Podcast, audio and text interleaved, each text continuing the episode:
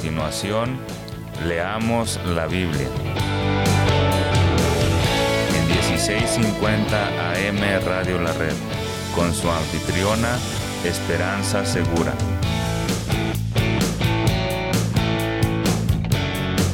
Compartiendo la verdad en amor.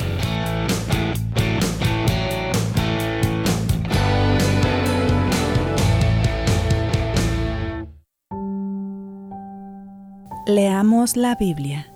Versión Reina Valera, 1960. Romanos capítulo 13, versículos del 1 al 7.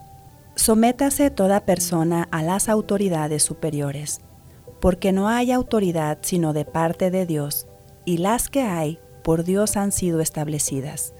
De modo que quien se opone a la autoridad, a lo establecido por Dios resiste y los que resisten acarrean condenación para sí mismos, porque los magistrados no están para infundir temor al que hace el bien, sino al malo.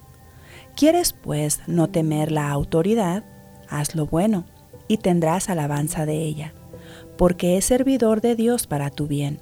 Pero si haces lo malo, teme, porque no en vano lleva la espada, pues es servidor de Dios, vengador para castigar al que hace lo malo, por lo cual es necesario estarle sujetos, no solamente por razón del castigo, sino también por causa de la conciencia, pues por esto pagáis también los tributos, porque son servidores de Dios que atienden continuamente a esto mismo. Pagad a todos lo que debéis, al que tributo, tributo, al que impuesto, impuesto, al que respeto, respeto, al que honra, honra.